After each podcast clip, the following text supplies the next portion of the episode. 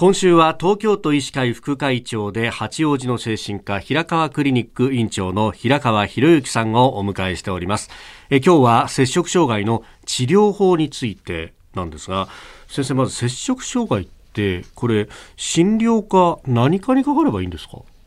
摂食障害の治療を担当する診療科としては主に精神科や心療内科、まあ、小児科だと思います。はいまあ、ただし最初にそこ気づかれるのは、まあ、学校医の先生や、うん、あるいは普段からのかかりつけの内科の先生、はい、あるいは婦人科の先生など様々です。まあ、問題はこの気づかれた先生からどうやって専門医につなげるかということですよね。そうですよね。そうですよね。やっぱ摂食障害っていうものに対して、まあ、どうアプローチしたらいいかってなかなか専門の人っていうのはそうはいないって感じですか？結構これは時間のかかる治療ですしさまざまなこのなんて言いますかスタッフ体制も必要な結構大げさなあの治療の仕組みになってしまうので、まあ、あの精神科や心療内科といっても、はい、十分対応できないところは少なくありません。うん。これ具体的に治療はどういうことを行うんですか？まあ、あの摂取障害って痩せが多いですから、はい、どうしても治療目標は体重の回復とか食事量とか栄養摂取っていうふうに言ってしまうんですけども、はい、まあ、あの治療はあの心と体の両面の問題と向き合うことが肝要になります。やっぱそうするとカウンセリングとかそっちの方もかなり重点的にやることになりますか？はいそうですね、まあ、具体的な治療法としては、心理教育や心理療法、あるいは精神療法や薬物療法栄養療法等がまあ、必要に応じて組み合わされます。なるほど。うん。心理療法というとやっぱこれは行動を変えることになる？そうですね。あの心理療法、まあ、我々が受け持つわけですけど認知行動療法といった形、うん、まあ、認知の歪みを直して、まあ、行動化していくわけですね。行動にまあ反映していくわけです。あるいは家族の問題が家族間の問題がある場合もありますから、はい、家族療法などもまあ使っていくということになります。うそうなってくると例えばそのご家族にまあこういった食事を出してくださいみたいな指導することもあるっていうはい、そうですね。あの食事のバランスとかですね、ついついご本人は自分の好きなものしか食べませんから、代替でどうしていこうかということなんかも相談します。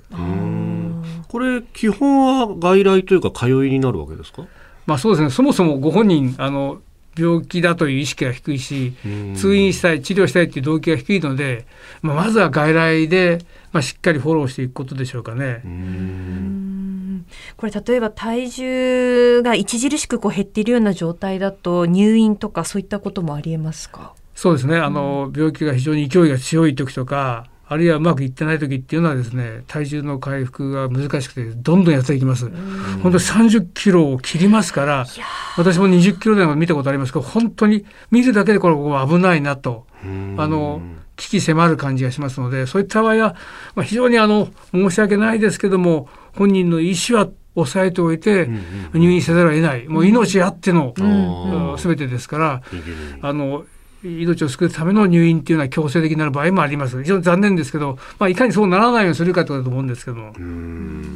これ、しかし、この心理面での向き合い方ですが、あの、昨日、一昨日のね、お話なんか先生に伺ってると、こう、自己肯定感が低い言い方が多いと、そうすると、だからあなたでしかも自分は病気だと思ってないってことを考えると、あなた病気なんだからねみたいなことをやるとこれ逆効果になっちゃうってことですか？いやもうそこの、まあ、体重減少の点とかで、ね、食べてないっていうポイントをいきなり言うのは本当にそれだけでも慣れてしまいますよね相手は。ですからまあ心がけることは、まあ、ある程度の信頼関係ができるまでにその点にはあまりダイレクトに踏み込んでいかないっていうことですね。なるほど、えー、まずは話し相手にというようですか、えー、もう内科の先生と同じように、えー、もうまずは体のことを心配してるんだよということとかですね。うん、で体の病気ってこんなふうなことを生んでしまうから体気をつけようっていうのはそちらの方ですね。心にあんまり突っ込んでいくとか、心理的にとかそんなことで触れてしまうと結構惹かれてしまいますから。うん